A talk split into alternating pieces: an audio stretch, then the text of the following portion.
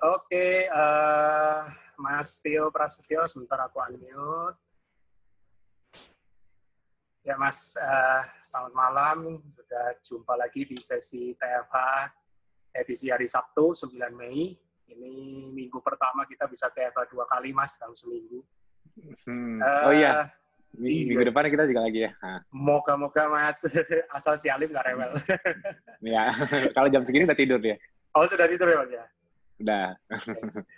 uh, aku mau cari ini Mbak Widi ini ada nggak? Oke, Mbak Widi Budiarti. Halo Mbak Widi, ini pertanyaan pertama lewat email sudah disampaikan. Ya, ya silakan Mbak Widi, langsung boleh sama Mas Tio, silakan ditanyakan. Ya, silakan Mbak. Ya, selamat malam Mas Tio. Malam. Ya, ini saya Widi sama suami Hartono. Kebetulan yang mau tanya tuh suami saya karena eh, tangannya itu semutan semua terus jempol kakinya baal aja. Mulai KF itu mulainya waktu di Bekasi tanggal berapa itu ya? 16 Desember. Kemarin. Ya, jadi udah berapa bulan ya? Bekasi terakhir, Mas. Baalnya dari Bekasi kapan? pertama. Ba terakhir dan... terakhir ikut ke Bandung ikut, ke Kemang ikut, itu aja. Enggak, kesemutannya kapan dari kapan? Kesemutannya eh, sebelum itu. Yang Baal sebelum itu, tapi semutannya eh, dua bulan ini, dua bulan terakhir. Di daerah mana, Mbak? Kalau yang Baal di jempol kaki, kalau yang semutan di jari-jari itu dari dari sebelah kiri. Udah udah dibantu IHA belum? IHA kadang-kadang. Sehari berapa kali, Mas? Ya, kalau untuk pengobatan sih bisa 4 sampai 6 kali atau minimal 3 4 kali cukup lah. Tapi yang penting sih uh, biasanya itu ngebantu. Itu kan mungkin problem sebelumnya ada DM ya, Mbak? Iya, iya, betul. Iya, iya, ya, memang problem problem oh. sebelumnya kalau ada DM memang suka kayak gitu. Dia pada saat uh, healingnya suka ada kesemutan-kesemutan. Tapi ya di, kalau dibantu dengan olahraga atau sering stretching, misalnya kan di tangan-tangan sering digerakin biar aliran darahnya lancar itu juga bagus. Terus uh, apa namanya? Terus tidur diperhatikan, minum dijaga, bisa bantu kaldu buat sumber mineral. Ya seperti hmm. itu biasa. Tapi ya yang pasti yang pasti sih jalur detox harus selalu lancar ya. Urin BAB harus selalu lancar itu yang paling penting. Hmm. Tapi harusnya itu dia harusnya resolve sendiri dan baalnya harus resolve. Jadi seiring waktu selama KF harusnya itu membaik semua karena itu kan sebetulnya problem lama. Tapi hmm. pada saat pada saat setelah kesemutan biasanya agak enakan setelah itu tapi ya itu harus resolve nggak boleh lama-lama yang penting cairan dijaga terus hmm. yang pasti hmm. kalau kalau tidurnya itu juga harus dijaga hmm. Hmm. makasih makasih Mas Tio ya Mbak sama Oke Mbak Widi uh, lima pilar ada yang masih bolong-bolong berarti atau gimana lima pilarnya tadi tidur bolong, terus apa olahraga olahraga sekarang eh, agak ini agak agak kurang. Biasanya jalan lagi puasa. Iya, ya iya. kalau jalan jalan sore aja, jalan sore kalau pagi. Kayak aku kalau tadi kayak tadi habis habis uh, lari di treadmill. aku oh. lagi ini kalau udah kalau udah lagi weekend aku uh, olahraganya lari di treadmill. Tapi kalau Senin yeah. sampai Jumat aku latihan beban gitu. Hmm, ya, tapi ya. tapi tapi setengah lima atau jam lima baru mulai olahraga. Jadi kan kan soalnya puasa. Jadi kan supaya nggak dehidrasi. Jadi begitu selesai latihan gak lama buka bisa minum bisa minum gitu. Hmm. Hmm. ya kalau untuk saya sendiri sih eh, nggak uh, apa-apa sih mas. Aman aman. Hmm, alhamdulillah. Ya, ya alhamdulillah. Waktu itu pernah ikut um, apa water fasting ya? Pas hmm. uh, WF yang kedua WF dua bulan waktu itu saya langsung sama Mas Dio juga selama tiga hari nggak apa-apa tapi setelah itu ya yang waktu itu oleng segala macam tapi bisa iya. dilalui dengan IH itu sama apa ya hmm. kaldu. Ya. Alhamdulillah sekarang sudah membaik ya. Hmm. Alhamdulillah. Ya. Pak Widi, ada lagi? Ya, terima kasih, terima kasih itu aja Mas Bobi. Terima ya. kasih. Sama-sama Mbak Widi. Mas, pertanyaan berikut. Uh, ini belum hadir beliau, tapi aku bacain aja uh, saya sudah ikut keto KF 6 hari. tiga hmm. hari terakhir setiap pagi fisik merasa lemas. Uh, kira-kira kenapa? Ya, Terus, ya, masih adaptasi. Masih adaptasi ya. Hmm. Terus suara saya semakin menurun kualitas atau volumenya. Sudah periksa ke dokter, dianjurkan untuk operasi karena dari hasil pemeriksaan ada tonjolan, juga tumor yang tumbuh di sekitar saluran suara sehingga suara yang keluar tidak optimal. Pertanyaan, apakah melalui KF dapat disembuhkan dan bagaimana hmm, pelaksanaannya? Ya kalau yang kalau memang dia indikasinya ada tumor ya hindari atau kurangi daging merah, Terus coba deh, aku pengen tahu uh, kalau dikasih IHA reaksinya apa di benjolannya. Biasanya dia langsung bereaksi kalau memang memang itu tumornya agak ganas atau aktif, dia begitu IHA-nya nempel di bawah hidung atau kena gusi. Ah itu nanti kayak kayak rasa ditusuk-tusuk atau kayak ditarik-tarik dari dalam itu imunnya kalau memang memangnya memang setelah dibangunkan imunnya imunnya melihat itu sebagai sel abnormal biasanya langsung direspon cepat nah habis itu reaksinya apa? Aku pengen tahu itu nanti update aja bisa lewat WA sama aku gimana perkembangannya setelah IHA masuk. Tapi lemesnya saat ini memang masa transisi. Ya hmm. ya dijaga aja ya boleh dibantu Pokarion Water kalau memang memang gejala dehidrasinya tinggi hmm. nanti uh, kalau baru mulai enam hari mudah-mudahan nggak sambil puasa Ramadan ya karena itu lebih resiko untuk dehidrasi soalnya kebanyakan orang seperti di TFH kemarin aku ingatkan kalau mulai KF terutama dengan riwayat penyakit baiknya jangan pas Ramadan karena pas Ramadan itu kan Eh, kita mewajibkan diri untuk tidak masuk air, sedangkan transisi untuk ketosis itu kan kebanyakan kan melepas cairan lebih banyak di awal. Hmm. Nah itu itu sebabnya kita butuh mengembalikan cairan tersebut saat kita nggak makan karbo lagi, basal insulin turun, keluarin cairan lebih banyak, garam garam yang lepas lebih banyak, kita mesti menjaga lebih banyak dan terutama ini uh, kalau punya riwayat penyakit baiknya jangan start dibarengin dengan kondisi dry fasting yang yang kita kita keluarin cairan banyak tapi kita nggak bisa mengembalikan cairan karena kewajiban Nah, makanya protokol KF itu di awal kan memang memang tidak membatasi cairan. Tapi kalau tapi ada juga yang yang memang nggak ada riwayat penyakit dan sehat mau mulai KF saat Ramadan dan it works ya nggak masalah Bisa karena dia nggak nggak terlalu nggak terlalu efek dehidrasi nggak terlalu kelihatan. Tapi kalau yang ada riwayat penyakit mudah-mudahan beliau tidak mengkombinasikannya dengan dry fasting dulu. Karena memang butuh adaptasi dulu sebelum kita masuk ke dry fasting. Karena kita nggak kayak nggak kayak gini loh walaupun di pemula di pemula diperbolehkan untuk sahur, tujuannya pemula itu sahur sebetulnya bagian untuk menahan cairan. Karena bagaimanapun juga uh, masuknya makanan juga menahan cairan lebih banyak walaupun efeknya jadi lebih lemes pada saat karena, karena sahurnya makan jadi lebih lemes. Tapi kalau yang yang yang udah senior mungkin yang udah 2 3 bulan KF mungkin yang mereka udah adaptasi justru malah malah nggak perlu sarap, nggak perlu sahur, justru malah lebih seger tanpa sahur karena mereka sudah gampang akses lemak di badannya. Tapi kalau yang baru mulai ini kan baru belajar, baru belajar adaptasi, mereka makan hmm. masih bisa lemas-lemas. Makanya makan di awal itu menahan supaya tidak dehidrasi. Tapi bagaimanapun juga makannya itu kan juga nggak nggak pakai karbo. Jadi nggak hmm. ada nggak nggak memberikan glycogen storage. Ya. Kecuali kalau kita kalau kita puasa Ramadan yang biasa yang masih makan karbo, kenapa kita kuat? Kenapa? Karena pada saat sahurnya makan karbo, glikogennya masih ada untuk masih glikogennya masih cukup untuk mensuplai sampai 12 ya. jam ke depan. Ya, Makanya sahurnya dengan karbo. Ah, dan juga ngikat air, jadi nggak terlalu dehidrasi. Kalau kita kalau kalau di KF kalau nggak makan karbo, ya tubuh kita adaptasi untuk bakar lemak. Nah, bakar lemak itu di awal karena basal insulinnya turun dulu dari dari biasa makan karbo insulinnya tinggi terus tiba-tiba insulinnya drop. Nggak hilang ya drop. Hmm. karena baru adaptasi awal nah itu yang efeknya uh, bikin cairan lebih banyak keluar dan dia malah nggak bisa ngebalikin. Nah itu malah hmm. resiko dehidrasi lemas kesemutan dan sebagainya. Itu makanya aku sarankan kalau punya riwayat kesehatan sebelumnya jangan saat KF saat Ramadan. Karena itu mewajibkan diri tidak minum air. Itu yang agak sulit ngaturnya.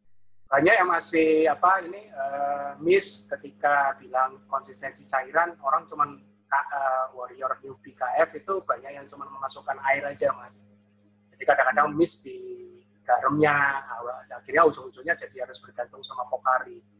Mungkin sebetulnya sih sebetulnya, sebetulnya sih kalau aku pribadi sih juga juga nggak minum air garam dan sebagainya enggak karena ya ya itu mungkin di awal dulu kali. Cuman kalau sekarang sih aku minum garam di makanan bagiku udah cukup. Ya emang aku kan hmm. tipikalnya kita kalau udah KF kan pasti sukanya kan yang lebih yang ke asin-asin. Hmm. Jadi kita sumber garam itu sebenarnya dari makanan. Minum aku minum juga air putih biasa, minum aqua biasa nggak nggak nggak terlalu rumit kalau sekarang ini. Kalau di awal memang butuh bantuan kayak misalnya dicampur garam Himalaya misalnya hmm. untuk suplai garamnya karena kan di awal kan ada masih adaptasi masih gampang loss garamnya masih tinggi gitu.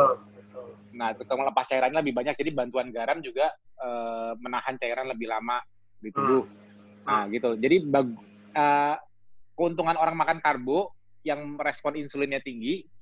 Dia itu nahan garam lebih banyak. Makanya yeah. orang makan karbo, orang makan karbo itu menghindari garam tinggi karena malah kalau ketinggian cairannya ketahan ketahannya yes. kebanyakan karena insulin tinggi, resikonya yeah. malah hipertensi. Betul. Jadi kalau kita di dunia di dunia karbo agak anti garam wajar. Kalau kita hmm. nggak hmm. anti garam, jadi jangan kurangin garam di makanan.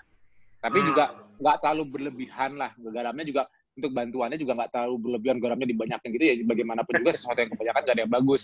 Jadi ya untuk di awal garam itu bantuan untuk karena kita masih adaptasi. Tapi lama-lama kalau udah ke sini mah garam di makanan harusnya sudah cukup. Kalau aku aku sih seperti itu ya. Maksudnya nggak terlalu rumit lagi.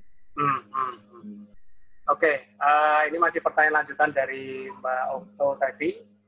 Istri saya sudah ikut KF beberapa waktu yang lalu, namun berhenti karena muncul di wajah banyak jerawat atau beruntusan serta kulit agak menjadi hitam.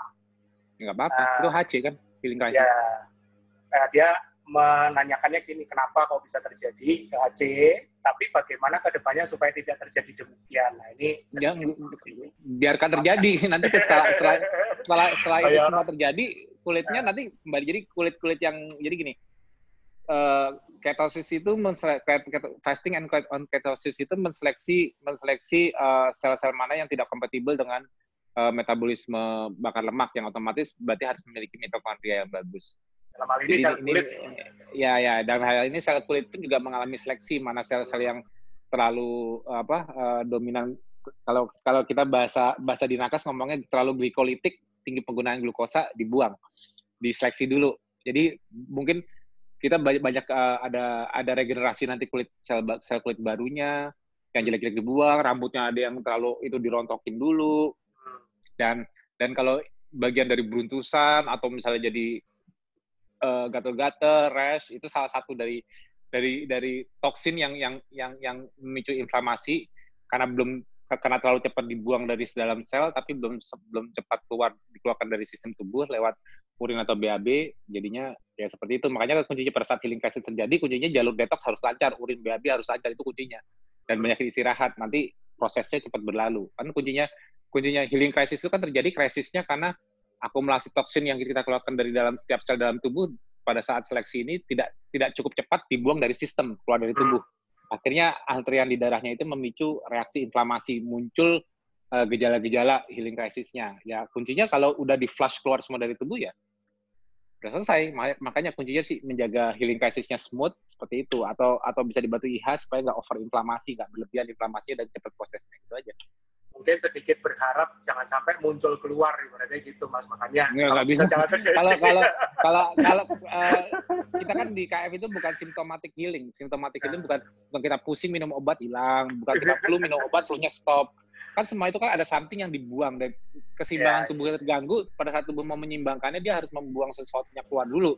Yes. dan dan kita bukan kita bukan menghindari prosesnya tapi embrace embrace prosesnya tapi berlangsungnya smooth karena menerima setelah orang ya, embrace ya, itu menerima setelah, ya. ya setelah orang setelah orang mengalami krisis-krisis seperti itu perbaikan-perbaikan muncul. Ya tanya aja mungkin di sini mungkin banyak wario-wario senior yang udah mengalami kesehatan maksimal udah merasa merasa sehat. Ya tanya mereka mencapai sehat seperti ini dulu perlu pakai krisis dulu nggak? Pasti ada krisisnya.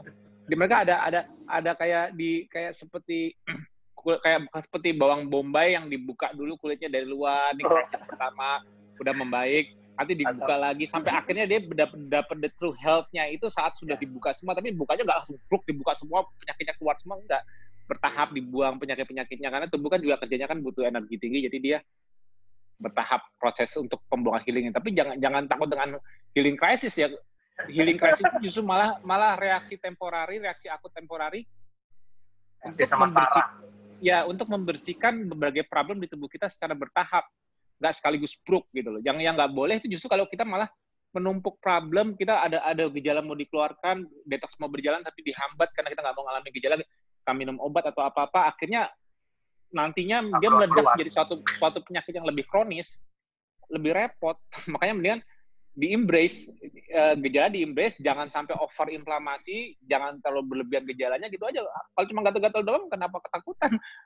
Banyak yang sampai meriang ada yang sampai oh, banyak. Maksudnya maksudnya kuncinya di, di dibikin smooth. Perbaikan didapat afterward. Jadi satu setelah, kata setelah gejala mas. Satu kata takut dibully. Ah, kok dibully takut? Dibulinya soalnya itu sih gara-gara ikut KF lah, jadi dia ya, enggak.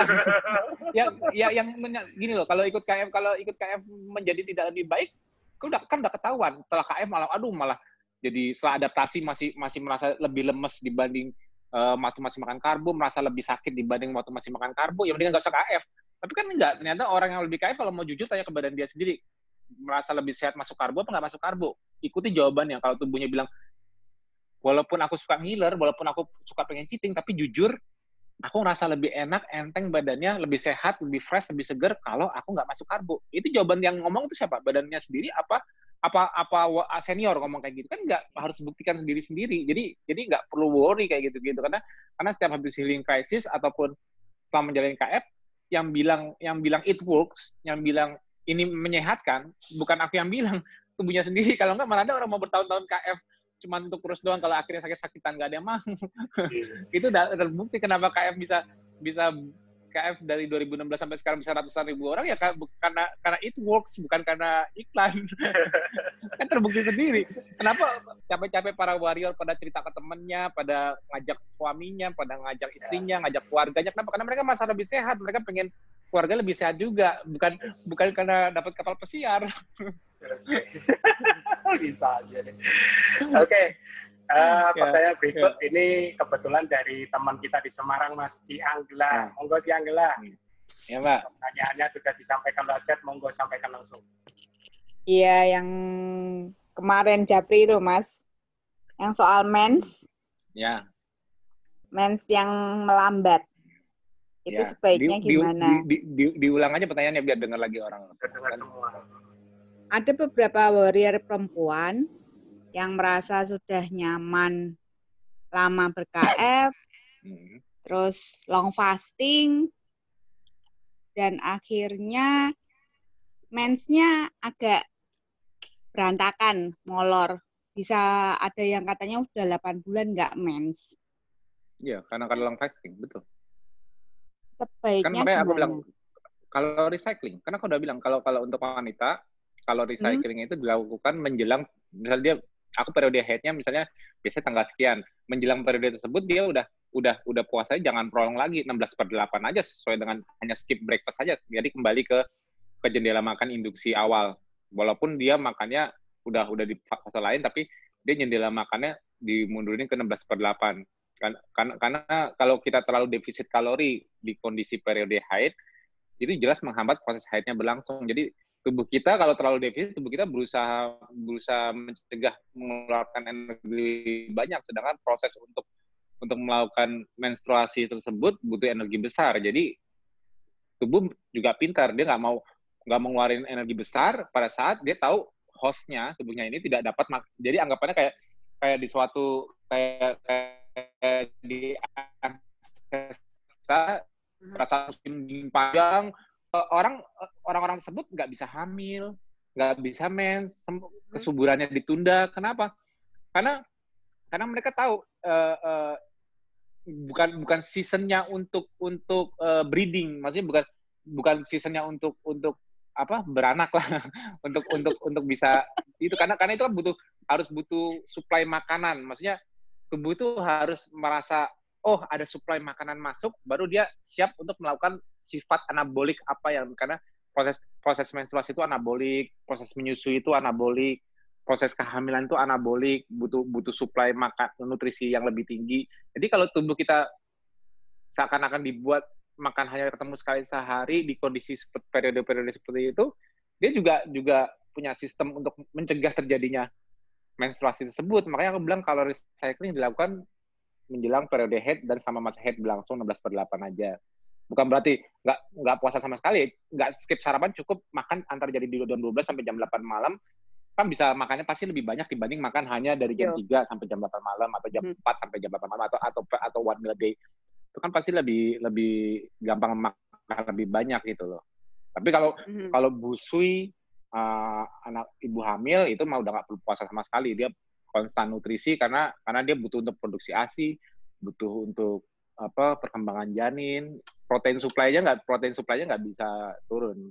Jadi saranku kalau recycling aja kalau udah menjelang itu. Ya memang sih memang sih kalau puasa panjang nyaman, apalagi kita bisa bisa kayak di KF ini kan makin lama kita makin kenal sama body factor sendiri, kita lebih nyaman lebih nyaman di kondisi tanpa makanan dibanding setelah makan. Kalau setelah makan contohnya kayak gini kan. kayak kayaknya next step, next step next step next TFH aku harus sedia kopi nih bukan aku. Nanti buku. nanti nanti jadi role model, kan. berarti harus kopi ya. Iya, aku harus harus next TFH aku harus sedia kopi kalau jam segini harus kopi biar melek lagi.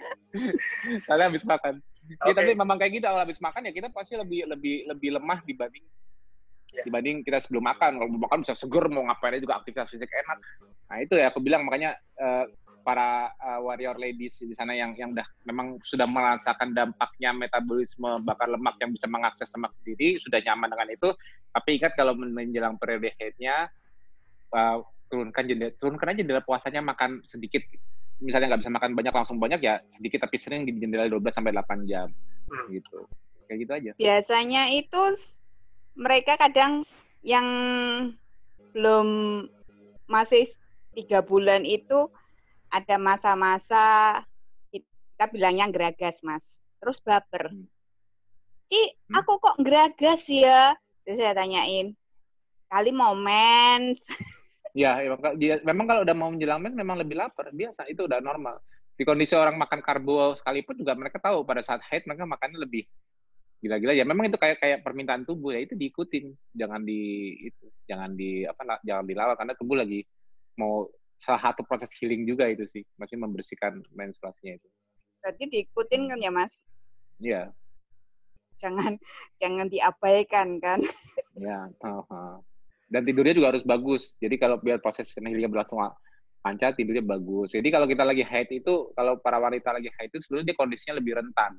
Lebih lebih rentan kalau dia nggak bisa jaga fisiknya. Makanya pada saat haid itu harus lebih rendah stres, tidur harus bagus, olahraganya nggak usah olahraga boleh tapi nggak usah berlebihan dulu, ya. terus makan dijaga. Karena para wanita itu di, di, di periode haid lebih rentan, lebih lebih rentan. Malah mereka kalau nggak nggak bisa ngikutinnya malah gampang sakit, malah gampang drop. Mas. Hmm.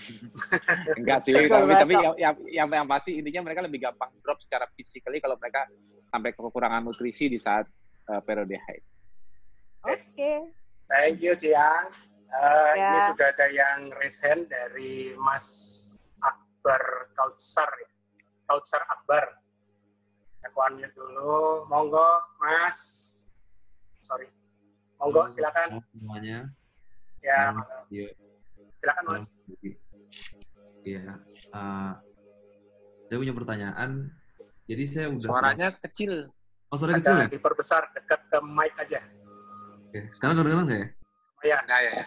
Uh, uh, saya punya pertanyaan gini sih. Uh, saya ini baru mulai masih newbie sih dalam KF baru mulai dalam lima minggu. Nah, jadi di dua minggu awal itu saya masih masak sendiri uh, kayak membuat makanan sendiri. Cuma uh, setelah minggu kedua itu saya rasa saya butuh boosting supaya nutrisinya terkontrol. Akhirnya saya uh, ikutan salah satu catering keto gitu. Nah, uh, saya sekarang udah tiga mingguan ikut catering keto itu, tapi saya belum merasain boosting turun berat badan yang cukup jauh kayak kadang turun, kadang naik. Jadi kayak masih nggak stabil gitu penurunan berat badannya itu gara-gara kenapa ya? Cuma saya emang punya problem gara-gara emang jam tidur saya yang berantakan banget. Kayak misalnya baru tidur setelah sahur sampai jam 9, habis itu nggak tidur. Padahal saya tetap saya olahraga, udah berusaha mungkin buat nyapein badan, cuma tetap nggak bisa benerin jam tidur sih. Jadi kayak ada permasalahan itu juga. Mungkin itu dulu sih. Kalau kalau dari cateringnya sebut eh, kan kalau baru mulai tadi baru mulai berapa lama? Baru enam hari kan? Uh, tiga minggu. Tiga minggu. Tiga minggu. Uh, ya, Oke, okay. tiga tiga minggu. Mungkin GDP-nya kan juga belum di bawah 80, mungkin masih induksi kan. Hmm. Masih masih induksi. Uh, pastikan cateringnya ya full hewani aja. Misalnya isinya ikan, telur, ayam, daging. Itu kan lebih satiety-nya lebih tinggi, lebih cepat kenyang. Walaupun jendela makanannya 16 per 8, maksudnya masih bi bisa buka makan dari jam 12 siang Oh ini sorry, Mas langsung kombinasi sama Ramadan ya? Iya. Oh, ini sekarang di kondisi Ramadan berarti makannya gimana? Ada ada sahurnya juga ya? Sahur, iya. Saya biasanya sahur jam antara jam 3 jam 4 terus ya sama pas buka doang Ya. sih. Pas buka juga habis buka langsung Ya, makan ya karena pemula, ya. Ya karena Iya. pemula ya oke. Tapi kalau ya intinya full hewani aja dan dan nggak usah terlalu pusingin berat badan lah, jangan nimbang-nimbang. Karena Hmm. karena berat badan itu fluktuasi. Kalau habis makan beratnya naik, nanti pas lagi puasa sebelum makan nimbang beratnya rendah, tapi habis makan naik lagi, habis minum naik lagi. Jadi Hmm. jadi fluktuasi kadar cairan dan makanan yang di tubuh yang belum dikeluarkan atau belum diserap itu pengaruh ke berat badannya juga. Jadi berat badan jangan terlalu dipusingkan. Yang diperhatikan itu eh, lihat lihat aja pakaian, lingkar tubuh, lihat kaca, masa masa berkurang nggak? Hmm. Masa masa merasa lebih lebih kurusan nggak? Maksudnya eh, kan Slim. yang hilang kan lemak di bawah kulit. Lemak di bawah kulit itu kadang-kadang nggak nggak kelihatan di timbangan. Jadi kalau misalnya kita misalnya gini anggapnya perut kita tebelnya di sini 2-3 cm nih, misal perut kita misalnya 2-3 cm. 2-3 cm itu kalau misalnya kita bisa dibelek, diambil semua gajinya, ditimbang, nggak nyampe setengah kilo, nggak nyampe sekilo. Tapi bayangin kalau kita bisa setengah kilo, berat kita timbang itu hilang setengah kilonya benar-benar lemak semua, habis itu perutnya langsung six pack. Hmm. Tapi kan nggak mungkin ternyata nggak kan, ternyata nggak nggak seperti itu kan. Mau turun Hmm. sampai 5 kilo pun belum tentu six pack kan, karena karena yang hilang kan nggak cuman lemaknya doang, ada cairan juga dan sebagainya, dan itu juga naik turun. Jadi berat itu nggak kadang-kadang susah jadi acuan. Tapi kalau aku selalu bilang sih, patokannya cermin, pakaian, lingkar tubuh itu lebih akurat. Karena karena walaupun kita cuma kelihatan turun setengah kilo, satu kilo, di, di, di kondisi jam yang kita acu sebagai acuan misalnya setiap pagi, setiap hari penurunannya cuma segitu doang, tapi lihat aja di lingkar di lingkar pinggang, lingkar baju apa semua signifikan pasti. Karena lemaknya lemak lemak itu sebetulnya lemak itu ringan, lemak itu nggak kayak otot, otot itu berat, lemak itu ringan. Tapi lemak itu by volume banyak. Jadi setengah kilo lemak itu bisa kalau ditaruh di bawah kulit itu bisa bisa menggemukkan seperti apa gitu loh. Jadi kayak di bawah kulit itu jadi lebih tebal. Lemak itu sifatnya seperti itu. Kalau kita udah bakar lemak, kita sebenarnya penurunannya sih nggak nggak bakal kecuali dari overweight banget ya. Kalau dari dari nggak terlalu overweight, nggak bakal terlalu kelihatan di timbangan, tapi kelihatan di pakaian, cermin dan ikat tubuh. Kuncinya makannya makannya full sesuai protokol aja dan makanannya dari cateringnya mintanya yang full hewani, pastikan pastikan dimasak bebas karbohidrat dan dan dan pasti satiety karena full hewani, karena karena real food, full hewani, ikan telur ayam daging dan sebagainya, harusnya tidak mampu makan banyak juga di kondisi eh, kalau real food seperti itu. Jadi uh, satiety-nya dari real food itu juga membatasi kemampuan kita makan. Dan kalau di awal-awal pasti kelihatan lah perubahannya. Jadi nggak usah terlalu pusingkan berat badan, berat badan malah bikin stres sendiri. Tapi ya tetap penting perlu koreksi tidurnya karena tidurnya juga pengaruh kalau tidur kalau kita tidur terganggu kadang-kadang kita bisa water retention lebih banyak kita menyimpan kadar airnya lebih banyak jadi katanya lebih berat tapi kita itu sebenarnya cuma water retention karena kita kurang tidur tadi itu Oke. Mm-mm. Berarti jam tidur juga punya pengaruh yang cukup besar. pengaruh bukan jam tidur aja lima pilar Ya? Oh iya, iya. lima pilar Oke. Oke deh. Ah, makasih ya Mas Tio. Oke, Iya, thank sama-sama. you Mas. Itu kadang-kadang eh, problematik yang umum Mas Yogi suka hanya lihat di sisi menunya. Jadi kadang-kadang puasa itu mereka sudah struggle, maksudnya ada yang kayak Mas tadi bilang kan, oh aku nanti sekalian sama bulan puasa aja sekalian. Tapi mereka lupa eh, satu faktor kayak tidur, kemudian apa eh, fokus di KF itu puasa. Kadang-kadang itu yang perlu sering diingetin gitu.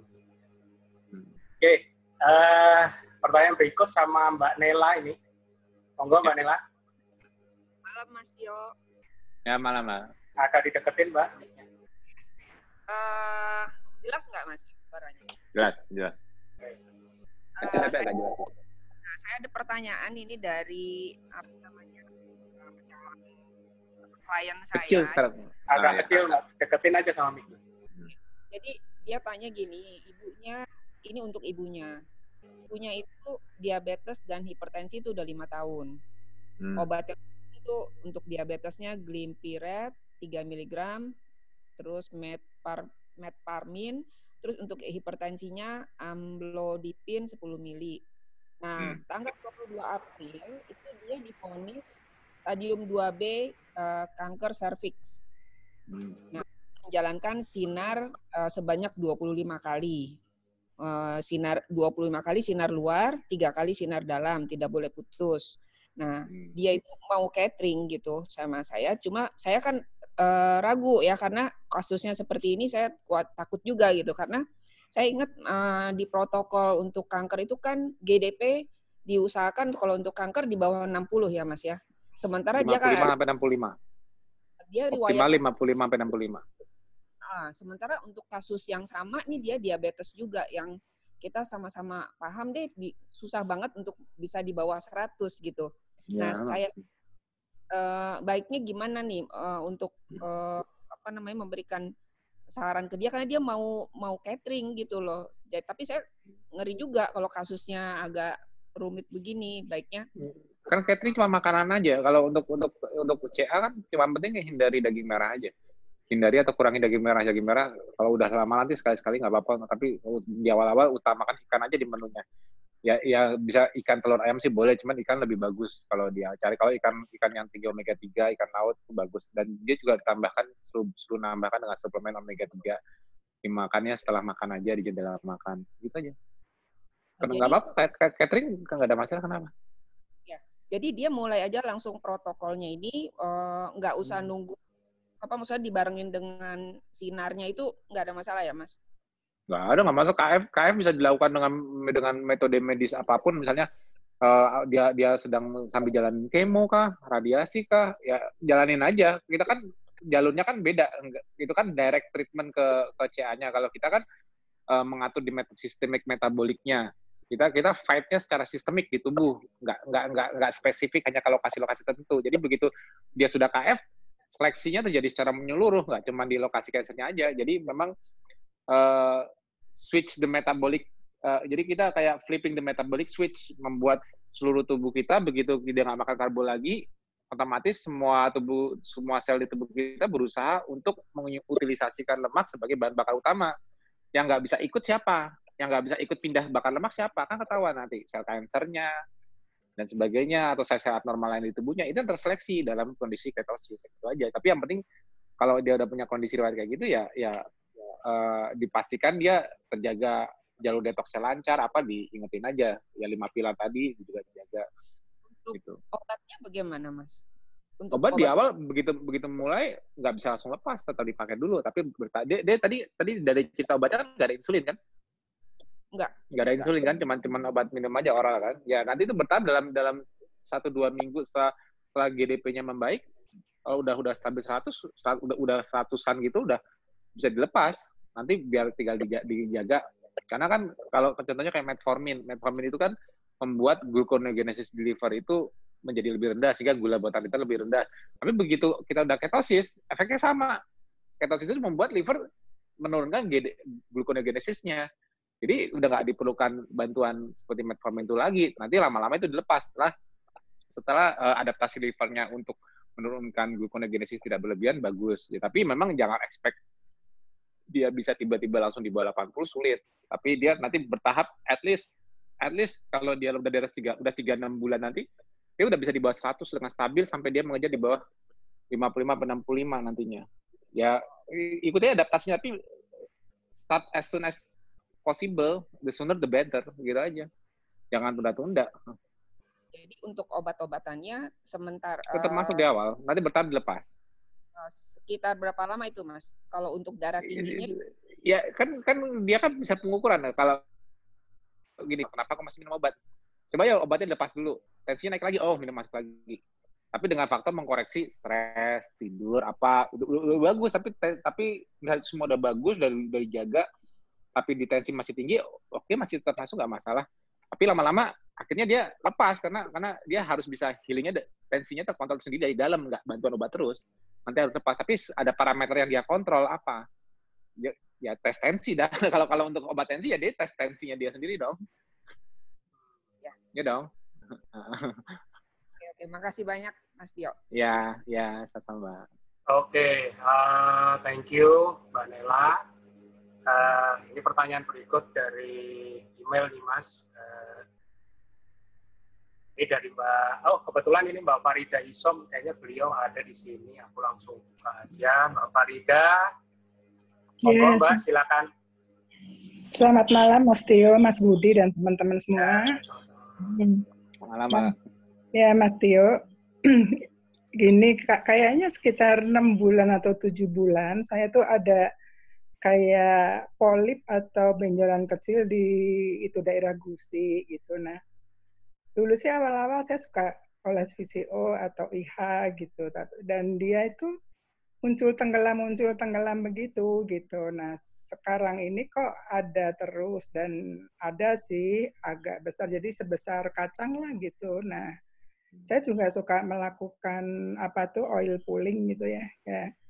Tapi masih itu apa tuh belum hilang. Nah, ada saran apa tuh Mas Tio yang harus saya lakukan? Tidur. Eh? ada hubungannya dengan tidur itu. Oh, banget. Kan cekanya GDP-nya kan makin lebih tinggi sekarang. Kalau kalau itu GDP sih uh, maintain masih di bawah 80 ya. Uh, cek terakhir itu 78. Benar. Masa sih? Iya. Masa sih GDP segitu masih ada polipnya? Iya, yang itu terakhir ngecek se itu gitu ya.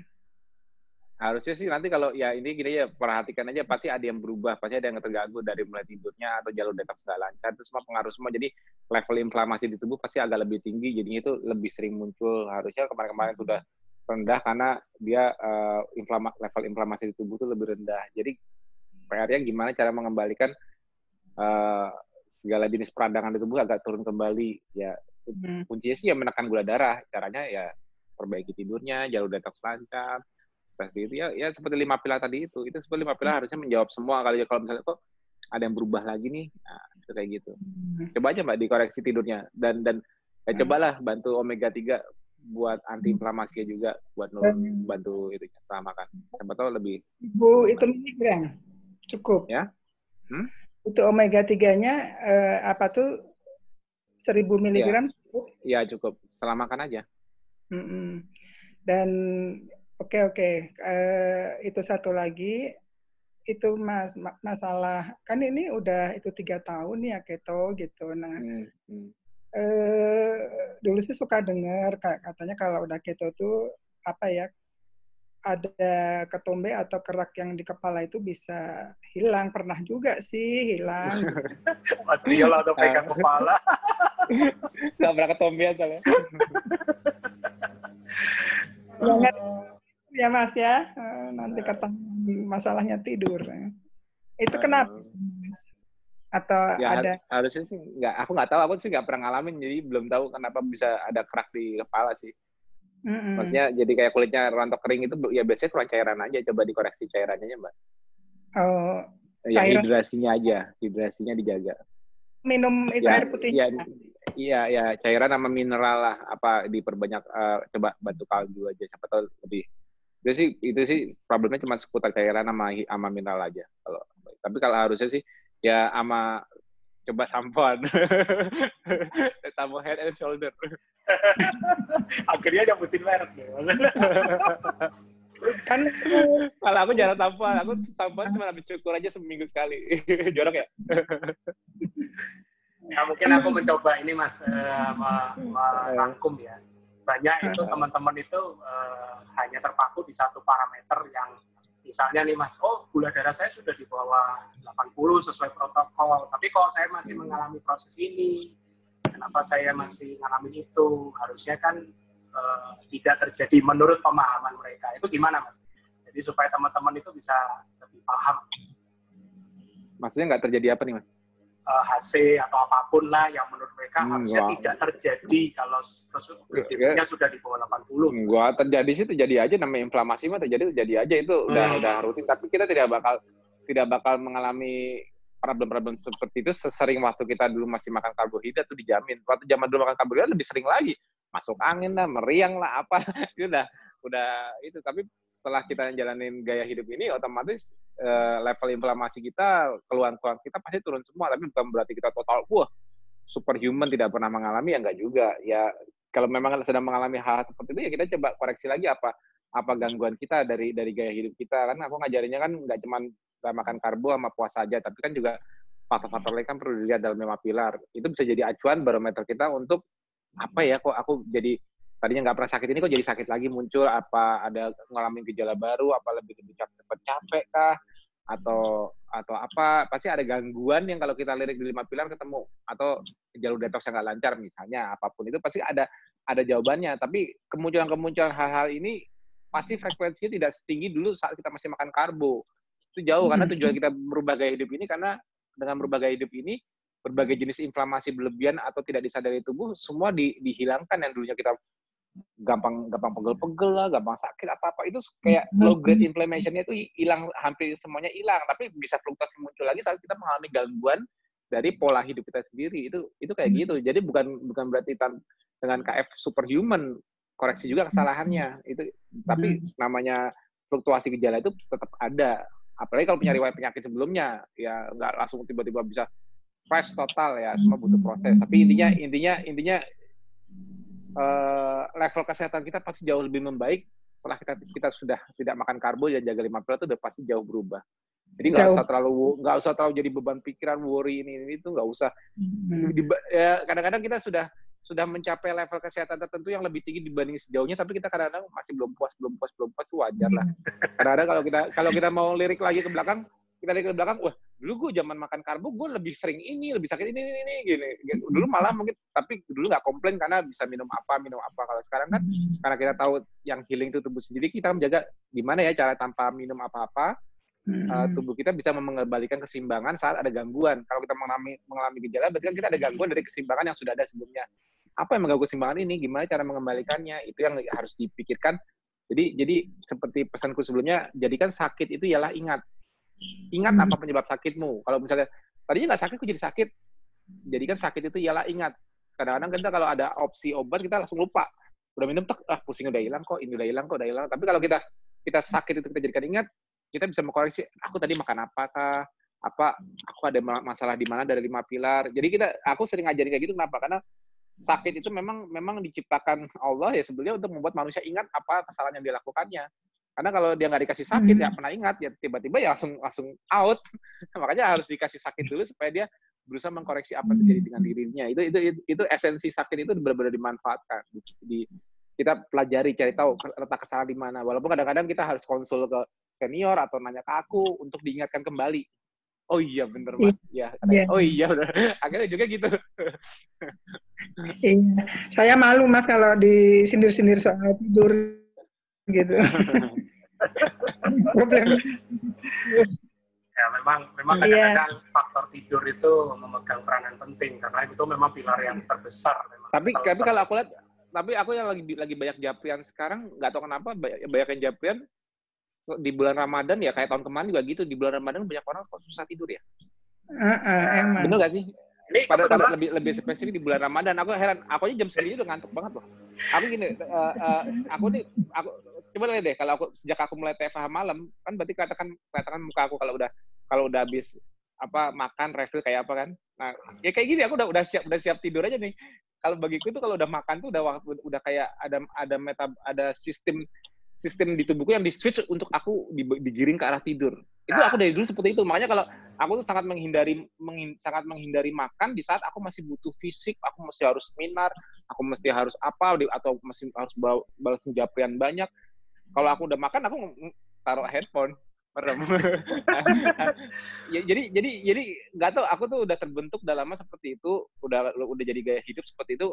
Makan itu kayak nge-switch sesuatu di tubuhku yang membuat aku resting. Udah bawaannya udah mau udah mau nempel ke bantal. Udah udah jadi tidur tuh langsung langsung tinggal tinggal ini kalau aku udah makan kayak gini aku tinggal les tidur. Itu bagiku tuh mudah banget tapi justru nih aku nggak tahu ya mungkin ya patternnya beda-beda tiap orang hampir rata-rata setiap Ramadan ini aku dapat jawaban rata-rata mereka habis habis ngantuknya justru malah mereka kebanyakan di pagi siang. Besok, Iya. Ah, ah, tapi tapi tapi malamnya mereka susah tidur. Bisa tidurnya jam 2 jam 3 itu seabrek di japrianku kayak gini nanya mas ini kenapa Iya, ya? kenapa ya kok saya gini-gini? Ya aku sebenarnya aku bingung. Harusnya sih ya harusnya sih kalau polanya tetap sama kayak kita sebelum puasa ini kan bedanya cuma nggak cuma nggak minum air aja sebetulnya kan pada saat puasa ini. Sebetulnya hariannya kayak tiap hari kan juga kan nggak pernah sarapan. Terus nggak pernah sarapan terus eh, apa namanya eh, makannya jam 12 misalnya biasanya atau jam 2 tapi sore. ini kan cuma di- ini kan cuma ditunda ditunda sampai jam 6 sore. Sebetulnya patternnya nggak ada yang berubah loh kalau aku bilang. Cuma nggak minum aja akhirnya kita bisa minum bisa minum lagi jam 6 di ada hidrasi. Memang memang memang habis minum tuh agak seger. Kayak kayak tadi tuh aku sore olahraga juga lebih seger karena se olahraga sore jadi lebih seger lagi. Tapi kalau udah kena makanan ya ngantuk lagi. Kayak kayak resting lagi. Aku sih kayak gitu. Kalau tipe badanku kayak gitu. Jadi kalau makan itu triggerku untuk untuk tidur. Jadi kalau aku udah makan aku udah siap tidur. Aku itu tuh triggerku. Jadi yang memudahkan aku tidur ialah makan dulu baru bisa tidur. Karena makan memudahkan aku tidur. Itu itu itu rahasia rahasia dari dulu. Aku naruh mak jendela makan itu kenapa aku jendela makannya sore hari? Karena aku nyari, nyari di posisi aktivitasku udah nggak butuh udah nggak butuh mikir terlalu berat atau atau nggak perlu aktivitas fisik yang aku harus ke mana-mana yang aku harus konsen banyak aktivitas fisik maksudnya menggunakan fisik lebih banyak itu kan sore hari sore ke malam hari kan kita manusia kan rata-rata nggak ada aktif fisik nah di situ aku manfaatkan sebagai jendela makanku tujuannya untuk itu karena kalau aku udah masuk makanan di situ aku udah men-trigger diriku untuk resting dan resting dan digesting makananku tadi hmm. ya gitu makanya tapi tapi eh, aku juga belum belum ketemu nih solusi udah bertahun-tahun ini sejak 2016 banyak yang suka ngeluh di bulan Ramadan itu aku juga belum ketemu solusinya apa untuk orang-orang yang tiba-tiba pattern tidurnya jadi berubah saat Ramadan aku juga belum ketemu jawabannya karena aku nggak mengalaminya jadi apa ya solusinya untuk ya, ya paling gini solusinya paling aku aku sarankan uh, biar nggak nggak usah nanya lagi di Japrian mungkin banyak yang nonton TFH solusinya mungkin kalau memang memang udah dimeremin nggak bisa tidur sampai jam 2, jam 3 gitu oke okay lah nggak apa-apa. Tapi at least uh, balas tidurnya di pagi bangunnya siangan lah. Bangunnya apalagi sekarang kalau kalau tahun kemarin mungkin aku harus kerja mas. Nah kalau kalau kalau tahun ini mungkin kan eh, nggak bisa excuse karena kan work from home.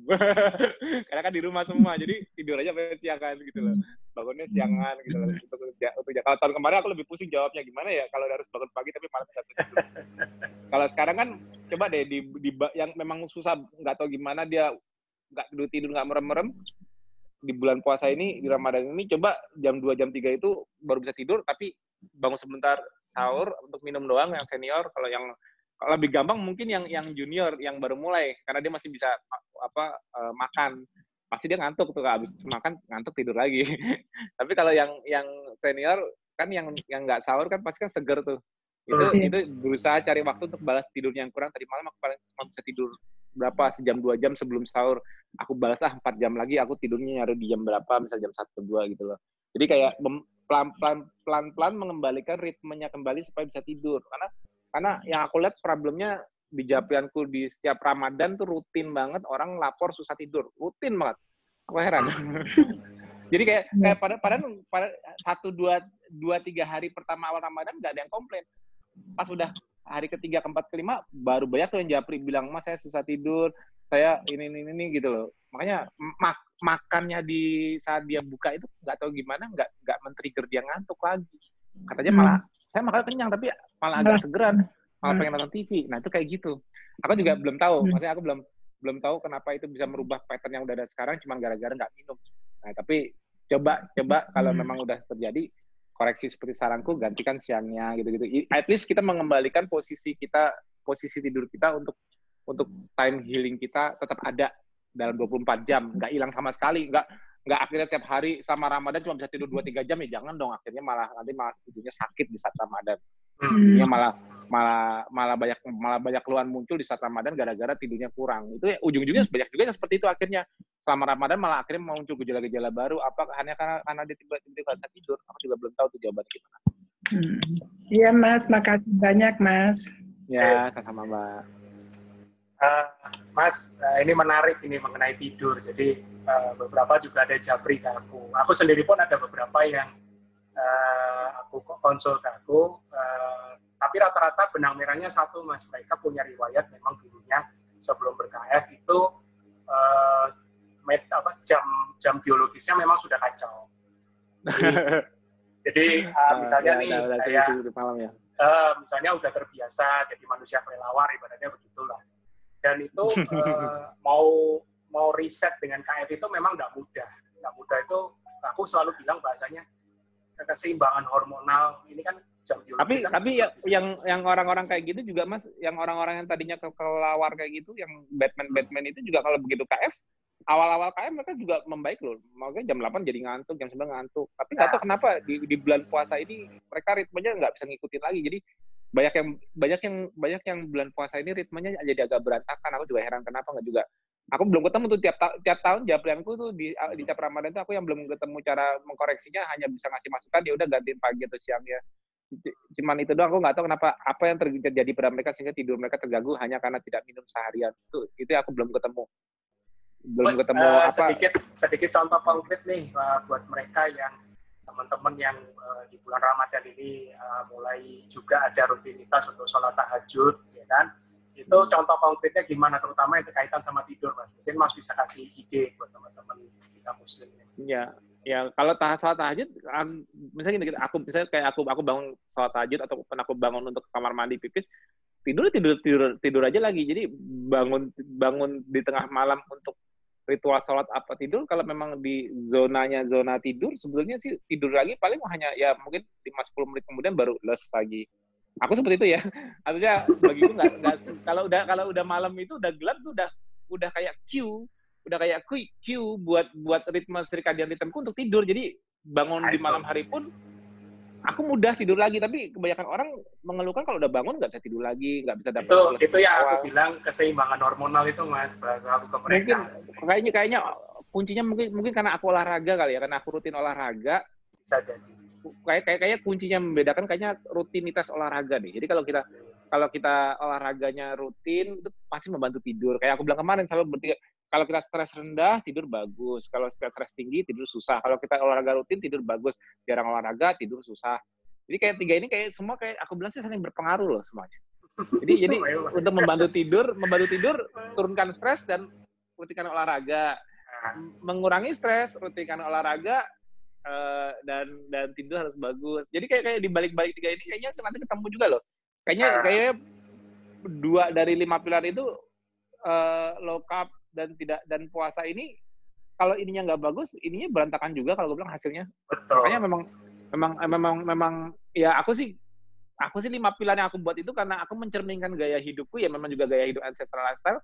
Ya. Aku cerminkan dalam bentuk protokol lima pilarnya itu kayak gitu ya karena aku aku menjalankan apa yang aku jalankan gitu loh bukannya bukan aku ngasih itu dan aku nggak mempraktekkan ya memang memang memang nah tapi kalau kalau ada orang yang yang nggak bisa memenuhi lima pilar itu karena suatu hal ya memang kita ada bantuan-bantuan khusus ya kayak misalnya yang paling susah aku ngasih yang paling susah aku kasih masukan nasihat ialah masalah manajemen stres karena kan stres orang kan beda-beda ya itu kalau stres stres memang bukan keahlianku untuk karena kalau kalian kalau stres kan aku bilang ya perbanyak ibadah. Ya. ya kalau kita teman di atas kan otomatis kan lebih tenang. Aku terlalu standar. Belum aku belum ya kalau ada metode-metode lain orang di grup KF yang bisa kasih masukan, oh coba dengan meditasi, dengan yoga, dengan apa ya monggo aja lakukan. Karena karena mungkin masalah kita beda, tapi kalau intinya kalau kita bisa menjaga lima pilar dengan bantuan apa pun di luar sana, untuk untuk supaya bisa tidur bagus atau ya kalau aku kemarin nyaranin aku kalau tidur kalau aku tidur sekarang lebih nyenyak trikku pakai ini penutup mata hitam yang yang yang yang kayak orang buat di pesawat itu aku aku udah udah dulu kan aku sering kali ingat zaman zaman dulu aku sering pakai kacamata Iya. Nah itu karena mataku, tapi karena aku tidurnya sekarang bagus, aku sejak pakai mataku lebih enakan gitu sekarang untuk baca apa-apa. Sejak aku kalau tidur pakai yang yang penutup mata hitam itu loh. Jadi dibikin benar-benar gelap total. Gelap total tuh kayaknya tidur bangunnya lebih fresh gitu loh. Kalau aku sih triknya itu ya, nggak tahu it works apa enggak buat yang lain nggak tahu. Kalau aku perbedaanku sekarang ini aku merasa lebih lebih enak tidurnya kalau pakai penutup mata yang hitam itu dulu. Karena karena bisa kayak kayak karena nggak ada cahaya masuk lagi kayak udah gelap total tidurnya lebih, bagiku jadi lebih yang membantu aku itu sekarang di luar di luar di luar kebiasaan yang berubah itu sekarang itu. Kalau mau nyoba itu untuk mempraktekkan bantu tidur boleh. Cari aja beli penutup mata yang hitam itu tapi tetap pikiran nggak bisa di blackout ya Iya sih, ya kalau, kalau pikiran susah ya. Kalau pikiran kalau banyak pikiran, apalagi lagi masa bisa, ini kan mungkin nggak bisa di totally black ya. ya, ya baik. Kalau kalau aku bilang sih kalau di masa kayak gini, di masa kayak gini mah, ya, uh, Bismillah sama. aja, Bis, Bismillah aja nggak usah banyak pikiran. Rezeki mah nggak ada bakal ke mana. Nggak usah mikir. Kadang-kadang sekarang masanya memang rezeki kita lagi banyak yang terganggu di mana-mana. Jadi kita jadi banyak pikiran, banyak stres apa masa depan kita gimana gimana. Aku bilang nggak usah pusing lah. Kalau ini kita juga bareng-bareng semua kok pokoknya Bismillah aja banyakin banyakin sedekah nanti rezeki lancar deh jamin nggak usah pusing Siap. Mas pertanyaan berikut aku kasih ke ya. Mbak Susana monggo Mbak Susana silakan ya.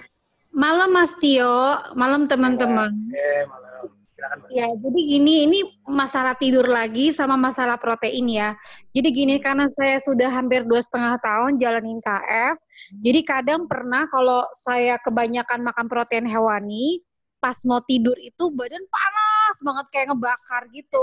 Jadi memang olahraga saya memang waktu itu cukup uh, overtraining, jadi seminggu bisa hampir tiap hari. Kebanyakan keimbangnya sih main kardio sama beban ya Mas Tio ya. Itu kenapa ya? Maksudnya uh, apa memang begitu? Apa terlalu banyak protein atau terlalu over excessive training olahraga workout seperti itu gitu? Apa karena bagusnya olahraga di malam hari atau di pagi hari gitu loh? Karena kan saya ini kayak hari-hari ini kayak asupan protein kadang-kadang saya taker gitu, kadang-kadang pakai kalkulator yang kali 0,8 berapa Ah, jadi nggak usah. iya jadi. Jadi gaya hidup aja.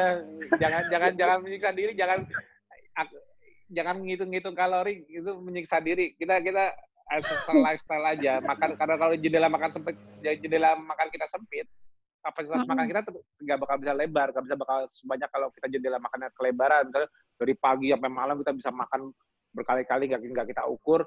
Kita makan hewani pun juga bisa ekses. Tapi kalau kita makan jendelanya dalam tertentu, ya ya aku bilang jadi gaya hidup karena karena lambung kita yang menghentikan kita untuk overeating karena proses protein dan lemak kan tidak langsung buru-buru dilepas ke usus. Dia kan lama di lambung dulu baru bisa dilepas. Makanya itu yang menjaga- mencegah kita untuk tidak berlebihan makan karena jendela makanan sempit. Itu itu triknya gaya hidup satu. Dan tidak perlu ngitung-ngitung proteinnya berapa ini berapa. Ada ikan dimakan ada telur dimakan. Nggak usah dipisah oh makan kuningnya aja oh makan putih. Nah nggak usah pusingin. Ikan telur ayam daging yang penting masaknya bebas karbo nggak udah makan dah gitu. Nah kalau yang badannya jadi panas apa nggak? Tahu itu inflamasi kan habis exercise yang mungkin bisa jadi karena overtrainingnya itu dibanding dengan makanannya. Nggak usah Oh, nggak usah pusingin ya itu mungkin karena overtraining waktu rest waktu istirahatnya restingnya kurang kurang bagus jadi kan aku bilang sleeping is healing. Jadi percuma percuma kamu nge-gym kamu latihan olahraga macam-macam sepanjang hari tapi Tidurnya kurang. untuk untuk untuk recovery apa yang kita latih ini nggak ada waktunya. Akhirnya malah malah tubuhnya malah inflame Tubuhnya malah ngeradang malah jadi sakit. bukannya bukannya bukannya Hmm. menghasilkan sesuatu yang yang lebih bagus yang konstruktif menghancurkan sesuatu untuk dikonstruk kembali pada saat kita tidur ini malah nggak terjadi. Akhirnya karena tidak konstruktif ya jadinya inflamatif gitu aja. Jadi badan kita lebih panas badan apa apa itu aja dikoreksi. Kalau makanan mah nggak usah dipusingin asal jangan kemasukan karbo selesai. Oke, oke. Oke. Hmm. Mas bagusan training pakai kar- kardio atau kebayang ke beban ya kalau misalnya kalau semua work- semua semua latihan bagus semua olahraga nggak ada yang nggak bagus tapi tapi intinya kalau kalau kalau di di KF itu kan kita kan sebetulnya kan nggak nggak usah ngapa-ngapain pun karena kita nggak makan karbohidrat otomatis kan tubuh kita nyari energinya pasti kan untuk segala pergerakan aktivitas fisik kan pasti kan bakar lemak nah kalau Hmm. kardio itu juga sama kardio itu meningkatkan pembakaran lemak tapi Mm-mm. tapi eh, tidak terlalu ke otot sedangkan kalau latihan beban itu menambah otot jadi kalau kalau gaya hidup kita membakar lemak ya kita juga juga melakukan gaya hidup yang menambah otot karena kita kita nggak bisa gemuk dengan lemak lagi sus, agak susah untuk untuk kita makan banyak terus kita berlemak lagi gemuk lagi susah jadi kita Hmm. hanya bisa menambah berat badan dengan otot jadi kalau aku sarankan sih ya kalau bisa resisten training diutamakan tapi di, dikombinasi dengan kardio kayak aku misalnya Oke. mm-mm. kalau saat sehari libur satu minggu aku tre- treadmill nah, atau jogging aja treadmill At- eh, Senin sampai eh, Senin Kemis atau Senin Jumat sampai Jumat aku latihan beban gitu jadi kayak di bagi aja nggak lebih dominan Oh, kalau aku sih lebih dominan di Combine. resistance training nggak apa-apa Hmm. yang penting Oke. waktu Thank- istirahatnya jangan jangan jangan nggak ada Iya, bener-bener. Thank you Mas Tio. Udah itu aja Mas Tio. ya sama mbak Oke, thank you Mbak Susan. Eh, Mas, ini beberapa pertanyaan di chat eh, masih seputar BB stuck ini Mas. Eh, ada yang kondisi, ya sorry nih kalau pertanyaannya trivial karena selalu patokannya selalu di angka nih. Kayak tadi di GDP juga. Kalau GDP sudah di bawah 80 harusnya nggak ada hasil. Ini juga sama. Di angka. BB stuck. Eh, padahal sudah stay KF lama gitu kan. Ini kenapa? Problemnya gimana? Monggo Mas Di. ya memang memang BB nggak boleh turun terus kalau nggak turun terus ya gawat berarti tubuhnya nggak tubuhnya pada suatu saat kita kita nggak makan karbo pun juga tubuhnya harus rebound. Jadi Nah, kan aku bilang tubuh kita itu makin lama KF itu tubuh kita juga memiliki kemampuan menyimpan lemak kembali. Walaupun nggak nggak bakal sebanyak kalau sebanyak seperti kita makan karbo yang menyimpan lemaknya bisa lebih banyak. Nggak kayak gitu cuma kita harus karena menyimpan lemak itu ialah survival advantage. Kayak yang di TFH aku kapan tuh yang aku cerita mengenai mengenai uh, tubuh kita itu kemampuan menahan lemak nggak dihabiskan semua itu ialah survival advantage. Membuat kita pada saat kita masukin season di mana kita nggak bisa makan sama sekali atau untuk WF panjang kita bisa lebih survive karena karena adanya cadangan lemak. Jadi tubuh kita itu dilatih untuk efisien secara metabolisme tapi juga efisien dalam uh, fat storing. Karena fat storing walaupun lemak banyak-banyak nggak ada nggak ada fungsinya tapi lemak itu tetap ada fungsinya sebagai uh, apa ya survival untuk bertahan hidup. Lemak itu lemak itu energi cadangan bertahan hidup. Jadi tubuh kita nggak boleh BB turun terus harus rebound. Jadi pada akhir pada akhirnya tadinya tadinya nggak perlu olahraga aja turun terus tapi akhirnya nggak bisa nggak bisa gitu lagi. Tubuh hanya sekarang pada saat tubuh sudah efisien tubuh hanya melepas lemaknya sesuai dengan kebutuhan demand driven kalau kalau kamu tidak gaya hidupmu gitu-gitu aja nggak pernah olahraga gitu-gitu aja jangan berharap ada yang berubah. Bakal turun terus jadi kayak ada ada magic pill yang membuat itu nggak ada itu itu nggak ada. Jadi tubuh itu harus tubuh itu pasti menemukan titik konstannya dia dia stabil dia nggak boleh turun terus. Nah untuk turun untuk untuk menghilangkan lemaknya lagi stabilnya ini diganggu lagi. Diganggunya dengan apa? Demand yang lebih besar lagi. Maka dengan tadi dia permintaannya cuma segini udah stabil sekarang permintaan ditambah. Otomatis dia kan harus keep up dengan permintaannya. Biar lepas lemak lebih banyak lagi. Nah gitu. Jadi jadi uh, selama KF ini kita kalau mau mau tetap menjaga lemak kita tetap tetap rendah misalnya untuk kebutuhan estetika dan sebagainya pokoknya menjaga body fatnya nggak nggak naik tinggi tinggi ya otomatis manfaatkan energi yang kita sudah bisa akses dari tubuh kita sebagai untuk meningkatkan meningkatkan fungsi kita juga kita lebih memberikan demand yang lebih. Kita lebih menjadi manusia yang lebih baik. Oh, tadinya aku olahraga cuma kayak gini, sekarang aku olahraganya udah makin meningkat. Olahraga aku, aktivitas fisikku makin meningkat. Kayak jadi kita harus berusaha lebih baik dari sebelumnya. Ya, selalu berusaha berusaha lebih baik dari sebelumnya dari sisi olahraga, demand aktivitas fisik ke tubuh kita juga lebih meningkat dari sebelumnya sehingga sehingga pasti ada exchange-nya. Kecuali kalau kita sama terus kita mengharapkan juga ininya turun terus. Ya nggak bisa. Nggak nggak aturannya nggak kayak gitu. Tubuh tubuh aku bilang kalau tubuh nggak ngapa-ngapain nggak asal nggak makan kamu berat badan turun terus lemak terus lama-lama ya mati. Tubuh nggak efisien. Nggak boleh. Ya, itu, itu malah malah itu satu statement yang bagus mas. jadi uh, jangan berbangga uh, jangan terlalu berbangga dengan turun berat badan secara cepat. Itu justru menunjukkan sebenarnya sebelum ber-KF tubuhmu sudah tidak yeah. efisien. Ya memang makan karbo itu tidak efisien. Yeah. Makanya, makanya kalau begitu begitu begitu KF gampang banget turunin berat badannya nah, dari karbo ke non karbo. Tapi bagi mereka yang berat badannya turunnya tidak begitu banyak, juga jangan terlalu bersedih. Itu nah. artinya uh, tubuhmu sebenarnya lagi lagi menjaga kecepatan efisiensi menjaga itu tadi. Ya, ya. Jadi jadi jangan jangan pusingin dengan oh kok saya kok BB-nya masih stuck, kok ini uh, yang teman saya kok cepat banget ya kan.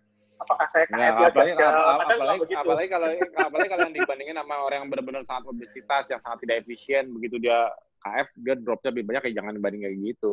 Ya, ya kadang-kadang itulah mas eh, persepsi hmm. ya. ya. Ini banyak di newbie itu seperti itu. Oke, okay, uh, eh, ini Eh, satu lagi saya kasih ke Mbak Nopi, Nopi Kurniasari. Mbak Nopi, monggo, ya, silakan ya, Mbak. Ya. Sebentar, sebentar. Ya, Assalamualaikum Mas Tio. Waalaikumsalam, Mbak. Dan Mbak-Mbak semuanya. Ya, ya saya mau bertanya, hmm, apa namanya, kenapa uh, yang tadinya gula darah pernah mencapai 500 setelah KF itu meskipun belum maksimal ya paling paling yang keseringan itu di range 115 justru penglihatan mata itu sedikit kayak mengabur atau gelap gitu. Cuma kalau di angka 188 sampai 200 penglihatan ibu itu lebih jelas. Apakah apa namanya ada penjelasan atau bagaimana? Sementara kan baiknya kan GDP itu akan lebih baik untuk lebih turun turun turun dan sampai kayaknya pengaruh pengaruhnya pengaruhnya kayaknya di aliran darah yang nggak lancar. Oh, gitu. Kalau kalau kalau dengan gula darah itu berarti dia memang ada bagian ada bagian-bagian di sisi mata yang masih mengalami disebutnya namanya hipoksia. Oksigennya nggak mm -hmm. lancar. Jadi jadi kalau oksigen saat oksigen nggak lancar justru malah gula darah tinggi yang bisa dimetabolisme tanpa oksigen malah membantu dia untuk penglihatannya lancar. Tapi begitu oh, gitu. begitu uh, oksigen begitu gula darahnya rendah karena masih ada hipoksia, kemampuannya Nun, itu itu masih ada ada sesuatu yang tidak lancar di di, di jalur secara secara secara secara, secara peredaran darahnya. Oh gitu. Adakah tetap, saran tetap, tetap atau jalan apa? KF aja, tetap sama. Maksudnya Uh-huh. hi- proses proses healing tetap berjalan terus. Nantinya insya Allah kan kita kan menghilangkan menghilangkan seluruh problem di tubuh kita termasuk eh, ini suaranya feedback kembali ke aku. Oh iya. Maaf, maaf. Hmm. Sudah? Ya ada. Jadi nanti kalau kalau kita udah menjalankan KF ya ya otomatis peningkatan oksigen di seluruh tubuh kita, distribusi oksigennya nantinya insya Allah kita harapkan membaik.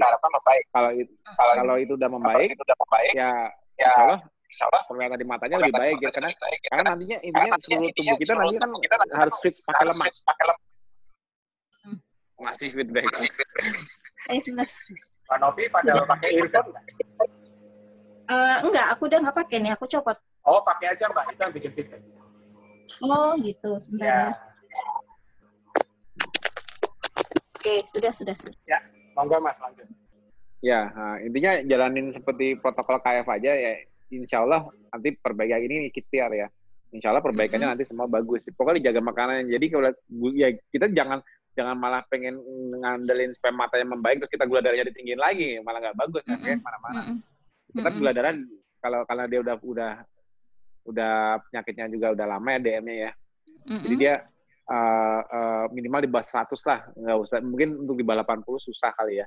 Tapi minimal di bawah 100 itu udah bagus nantinya. Tapi harusnya per, di bawah 100 pun nantinya semua membaik. Kalau pada saat hipoksianya yang yang tersembunyi kekurangan oksigen di mana semua pembuluh darahnya harusnya dilatasinya juga nanti bagus lagi.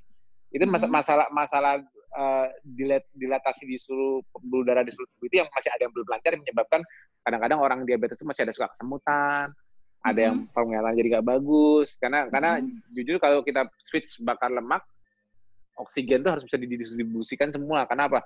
Begitu kita ketosis artinya tubuh kita flip the metabolic switch menjadi preferensialnya bakar lemak kebutuhan Mhm. oksigen di tubuh kita meningkat. Karena untuk bakar lemak menjadi energi itu lebih harus harus dikopling dengan oksigen sedangkan kalau kita waktu masih bakar gula pada saat nggak ada oksigen gula lebih gampang menjadi energi karena tidak perlu masuk mitokondria yang butuh oksigen.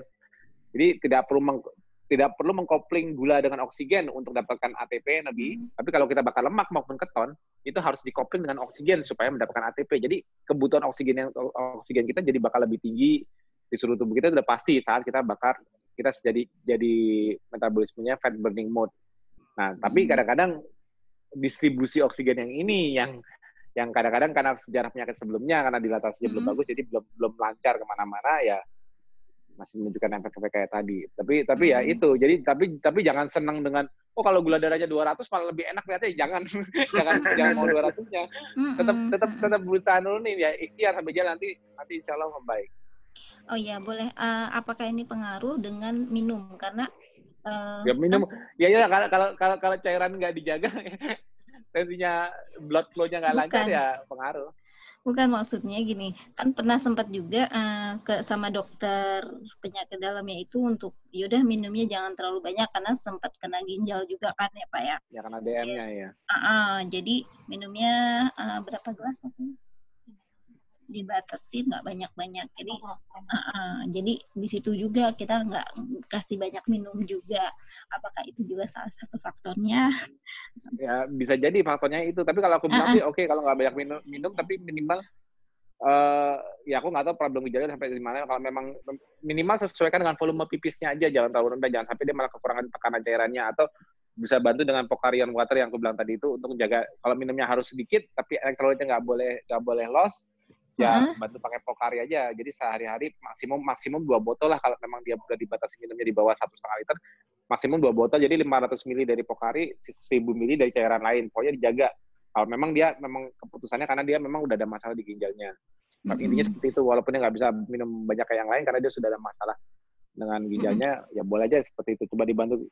Siapa tahu dengan aku pengen tahu nanti dikoreksi dengan pokari itu ada ada ada perubahan nggak Pokarinya bener-bener yang kita produk Pokari kita beli itu water atau yang ah yang muda, water. yang ya itu itu, Yang itu masih ada karbonnya itu itu masih ada karbon bukan warna biru muda itu masih ada karbonnya 9 gram per botol Oh. makanya ma- maksimum dua botol kalau 9 kan berarti kan 16 gram sehari paling banyak Ya kan kita bisa di bawah 20 gram lah.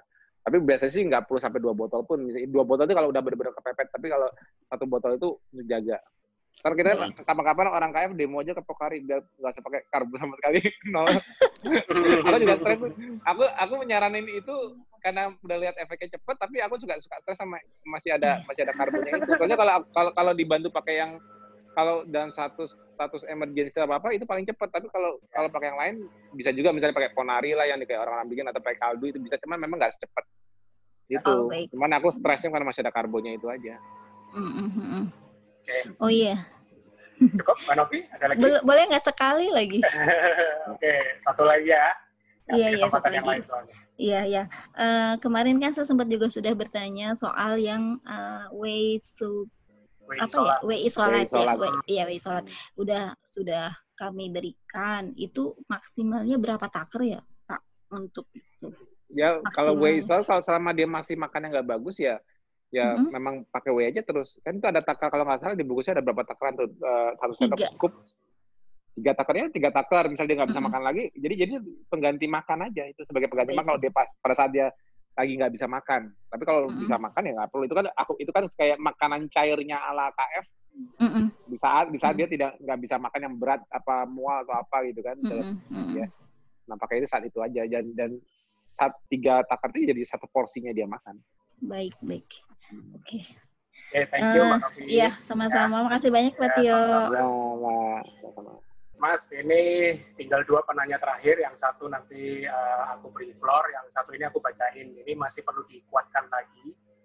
Jadi ini eh, sudah KF dari 2017 November, usia 54 tahun. Sudah berkurang banyak penyakit yang ada sejauh ini. Jadi ini salah satu yang bagus. Tinggal sendi lutut yang nyeri, sehingga masih ketergantungan alpurinol. Bagaimana supaya nyeri sendinya cepat hilang, supaya bisa normal lagi kalau olahraga. Monggo mas. Nyeri-nyeri sendiri, tapi udah lama ya penyakitnya? Sepertinya mas. Cuman dia pinginnya gimana supaya cepat hilang gitu. Karena masih tergantung sama alpurinol. Ya, ya memang proses sih sebetulnya. Cuman ya coba aja kalau aku bilang sih untuk mempercepat proses healingnya, IH-nya bisa dirutinkan, terus Hmm. tetap bantu omega 3, ya koreksi lima pilar ya paling itu aja. Tapi ya itu by proses, tadi kan udah penyakitnya udah menaun ya soalnya. Tapi lama-lama dia harus bisa lepas alpurinol. Ya, itu mungkin message-nya berarti jangan fokus sama apa yang masih tersisa, Ya. tapi harus syukuri Ya, apa yang sudah berkurang. yang sudah berkurang ya. Tapi tapi tetap itu jadi ikhtiar harus sampai nantinya hilang. Ya, Hmm. mengkoreksi dia aja nanti insya Allah pelan-pelan nama healing kan udah lama kali ya problemnya udah menaun tapi ya om, anti inflamasi pakai omega 3 atau IH untuk proses-proses healingnya itu bisa bantu banget makanya coba dirutinkan yang plastik kan jauh udah tersancar tidur bagus ya lima pilar dijaga itu kadang proses nggak semua orang mau maunya cepat selesai semua gitu. Oke, eh, terakhir ini pas tinggal 7 menit lagi udah jam 9 eh, dengan Mbak Anita. Monggo Mbak Anita, silakan. ya mbak Ya, selamat malam Mas Tio. Ah, boleh Malam. dideketin mic-nya Mbak. Eh, deketin ya. Iya. Ya, selamat malam Mas Budi, teman-teman semua. Ya, siap. Mas Tio, eh, saya mau meneruskan pertanyaan yang lewat Japri aja sebenarnya. Anak saya Ah. itu ada benjolan di ketiak kirinya. Anak saya umur 11 Ya. tahun, Mas. Kan Mas Tio bilang oh ya pakai kasih IH, IH gimana reaksinya IH. reaksinya Nah, apa ma- masalahnya IH-nya tuh saya kasih kan di bawah lidahnya. ya Jadi saya kasihnya hanya ketika eh, si kakak buka puasa, Mas. Ya nggak apa apa aku mau nanya abis dikasih IH benjolannya kerasa apa eh, benjolannya itu eh, seperti ya apa ya ben- secara ben, apa ukuran segitu Bukan. aja. kakak mas Terus- kakak ini kan anak-anaknya kan putranya kan Iya. ya maksudnya kakak saya kak kamu habis habis dikasih IH kamu kerasa apa di ketiak kamu di apa, benjolannya Di benjolannya kerasa apa? Nggak berasa apa-apa katanya Mas. Ya udah nggak masalah. Itu berarti cuman kayak kayak ya lymph node yang agak membengkak dikit. Berarti nggak ada bukan bukan sesuatu yang perlu ditakutkan apa ini benjolan apa harus dibiopsi nggak usah. Karena karena Oh. begitu imunnya imunnya dibikin melek kalau itu abnormal itu pasti kerasa. Tapi dia Karena ya- jadi meler Mas. ya oh jadi bener kan? Aku udah nebak itu cuma lymph node bengkak itu ada infeksi. Nah, berarti ini berarti dia ada infeksi. Jadi lymph node-nya dia bisa bengkak di ketiak bisa di Oh. ketiak bisa di belakang leher pokoknya di mana pun node kalau ada infeksi kadang-kadang suka lebih bengkak nah buktinya begitu dikasih IH dia jadi meler kan Iya. Nah, IH-nya diterusin terus juga dibantu pakai pakai cotton bud dicelupin tipis oleh di sekitar rongga hidung. Nanti kalau dia, kalau dia jadi bersin-bersin jadi batuk-batuk biarin aja itu makin cepat keluarnya. Itu karena imunnya udah dibangunin, imunnya imun langsung bangun, langsung ketahuan problemnya sebenarnya apa. Problemnya itu sebenarnya bukan bukan benjolan, tapi ada something else, ada infeksi yang yang accumulate di lymph node. Nah, itu buktinya begitu dikasih IH dia langsung meler. Lanjutin sampai dia kuat Lymph- semua. Lymph node itu apa, Mas? Panjang lagi nanti diceritain. Oh, oke oke baiklah, nggak usah nggak usah itu jalan Lymph node node itu node di jalan limpatik biasanya dia ada biasanya dia membengkak kalau ada akum ada ada ada ada infeksi ada akumulasi jadi misalnya sel imun habis capture capture infeksinya tapi dia masih ada accumulate di lim, dia lapornya kan di lymph node nah, lymph node itu kadang-kadang suka berinflame jadi membengkak. nah ya ya Ya. kayak checkpointnya gitu. Nah Ya, kadang-kadang checkpointnya. pembengkakan itu kan yang dibayangkan kan tadinya kan itu suatu sel abnormal yang berkembang gitu kan. Iya. kalau iya, dikasih kalau di, kalau dikasih IH nggak berasa apa-apa bukan itu masalahnya masalahnya justru penyebabnya infeksi. Nanti kalau infeksinya udah rendah itu kan sampai sendiri buktiin aja. Proteinnya IH-nya di sekarang tambahan tambahannya cuman di, dibantu lewat hidung juga karena ini ini mungkin masalahnya jalur respiratori infeksinya bantu itu aja Jadi, tuh sama pastikan eh, biar dia lancar. Jadi dirutinkannya itu IH-nya tuh setelah buka puasa itu ya dong saya kan puasa. dua kali ya pak habis buka sama sebelum tidur itu aja. Habis sama pas sahur sama sahur sama gini Mas mau tanya, ada teman yang udah KF tuh ya satu tahun, terus Hmm. eh, dia berasa sekarang itu apakah KF itu eh, jadi mengeluarkan tai lalat lebih banyak ya? Nah tai lalat tai lalat kok gitu Ada peng- ada hubungannya nggak sih Mas? tai lalatku masih satu dua tiga belum nambah Belum nambah, nah Nggak dia ada. nambah gitu Mas, makanya dia nanya Nggak tuh aku. kalau itu nggak nggak ada hubungan ya Mas ya sebenarnya ya? Gak tahu, aku baru dengar sekarang nih. Di Japrian, di Japrian pun belum ada Japri aku nambah tai lalat. ya, ya apa pun itu, insya Allah itu mungkin bagian dari dektos atau itu itu, itu juga nggak harmless lah. Mana ada eh, apa nggak makan karbo jadi tai lalat terus jadi berbahaya. Ya enggak, aku nggak tahu. Aku juga belum bisa explain itu kenapa. Tapi ya aku baru dengar kasusnya, tapi harusnya sih nggak ada masalah sih. Biarin aja, nanti juga hilang itu kan faktor gitu aja. Gak usah pusingin tai lalat mah. Yang penting masalah lebih sehat gitu aja. Iya ya. Satu satu lagi terakhir Mas, kalau kita olahraga ya Mas, sebaiknya itu ketika olahraga otot itu eh, tiap hari tuh fokus otot tertentu atau eh, whole Enggak body dibagi-bagi. workout. Kalau aku sih, kalau aku program, aku pernah nge-share juga di WFB itu. Kalau aku selalu udah rutin, jadi jadi rutin. Misalnya gini, aku biasanya Senin mulai dengan latihan bahu. Terus Selasa aku latihan punggung belakang, yang latihan punggung. Terus kalau kalau Rebo aku latihan dada. Kamis aku kaki. Eh, Jumat aku eh, Kamis kaki, Jumat aku bisa bisa sirkuit training. Sirkuit training itu aku ngulang lagi semuanya, tapi dengan repetisi yang lebih rendah dan beban lebih rendah. Lebih tapi pendek, kayak ngulang. Nah, tapi tapi itu whole body jadi semua Jumat itu whole body tapi dalam dalam jam yang sama sama-sama 45 satu jam aja. Jadi sama teman juga satu jam satu jam lebih fokus. Pas Jumatnya aku lebih lebih itu lebih lebih kecil tapi dalam bentuk uh, whole body training. Itu namanya circuit training. Itu itu itu aku lebih ke arah cardio karena aku nggak berhenti misalnya aku paling gitu aja. Tapi aku biasanya membagi biar lebih fokus. Biasanya aku langsung aku aku jarang aku jarang latihan cuma untuk bicep aja. Sebenarnya aku i- bicep repetition jarang aku latih. Kenapa? Karena aku ini bagian dari kalau aku lagi pull up aku kan juga mainin bicep kalau aku lagi Iya. lagi bench press kan aku juga mainin tricep jadi aku nggak pernah ngefokusin ke otot kecil tapi eh, lebih latihan ke arah ke whole ke, ke kombinasi otot-otot besar dalam satu gerakan biasanya aku gitu Oh gitu. Oke, Mas Tio, terima kasih banyak. Mas Budi, makasih. Oke, thank you, Mbak. Eh, Mas, kita sudah pas sampai di penghujung acara jam 9 malam. Cukup Ya, padat dan cukup oke ya. Kita Oh iya, oh iya, oh iya. 64 Ini peserta. ah, insya Allah, insya Allah nih mau dapat ngasih kabar juga. Insya Allah nanti eh, hari, insya Allah ya kalau nggak Senin atau Selasa, aku eh, buku yang metabolic conditioning udah jadi. Wih. Nah, spe- metabolic conditioning yang untuk apa mencegah fatalitas dari COVID-19 eh, yang di, Yes. yang dibuat oleh tim nakes kita Yes. di grup KF juga udah jadi. Nanti eh, barangnya insya Allah sampai kantorku kalau nggak Senin atau Selasa. Nah, aku juga rencana ini Mas Bud eh, untuk launchingnya launchingnya ini aku mau mengadakan kayak Zoom kayak gitu juga. Maksudnya tapi nanti nanti di minggu depan nih minggu depan nanti aku taat atur dulu kapan harinya. Nanti kita eh, TFH TFH untuk launching bisa nanya-nanya ke tim penyusun tim penyusun metabolic buku metabolic conditioning. Mengenai apa isinya nanti kan bisa dibeli dibaca tapi nanti apa yang mau ditanya ke, ke tim penyusun diadakan melalui TFH. Jadi Yes, uh, siap. 10 10 10 orang tim nakes Hmm. penyusun buku metabolic conditioning. Insya Allah kalau mereka available, nanti kita ajak TFH minggu depan rame-rame. Mungkin nggak tahu gimana mas kapasitasnya coba dibuka lebih besar dari 100 aja biar biar ini kan bisa gitu. Aku nggak tahu Oke. lagi gimana coba diatur dulu. Apa kalau aku dikasih minggu depan. Tapi Ya, bukunya sampingnya Senin Selasa. Aku launch, sebelum dijual launching dulu apa masih launching dengan cara TFH rame-rame dulu, Ya. tanya jawab dengan para penyusun baru kita sell Boleh, mana-mana boleh. bukunya. Boleh, siap Mas. Kita launching perdananya di Talk Show From Home, habis itu baru kita announce secara resmi official ya. Ya.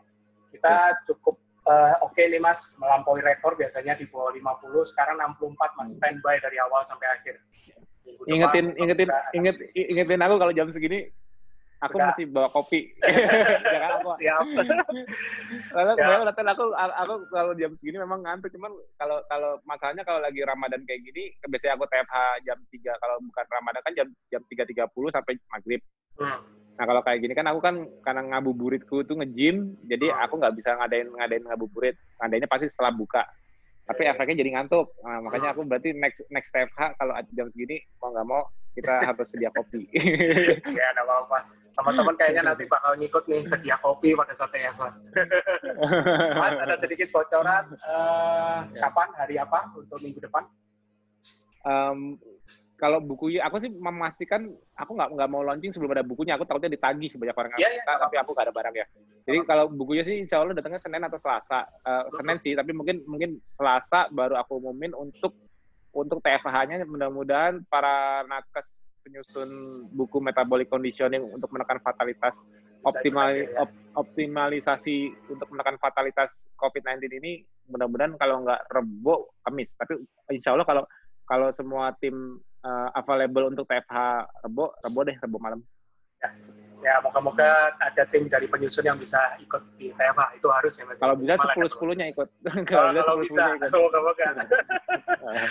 Oke, Mas, thank you sangat. Ya. kan. Terima kasih juga untuk teman-teman semua ya. Kita sudahi, kita Ah. sudah jam 9. Habis Ya. ini kita juga sudah mulai bisa tidur ya. Teman-teman silakan. Saya Iya, tapi TV. monggo. Apa? Oke. We'll be right back.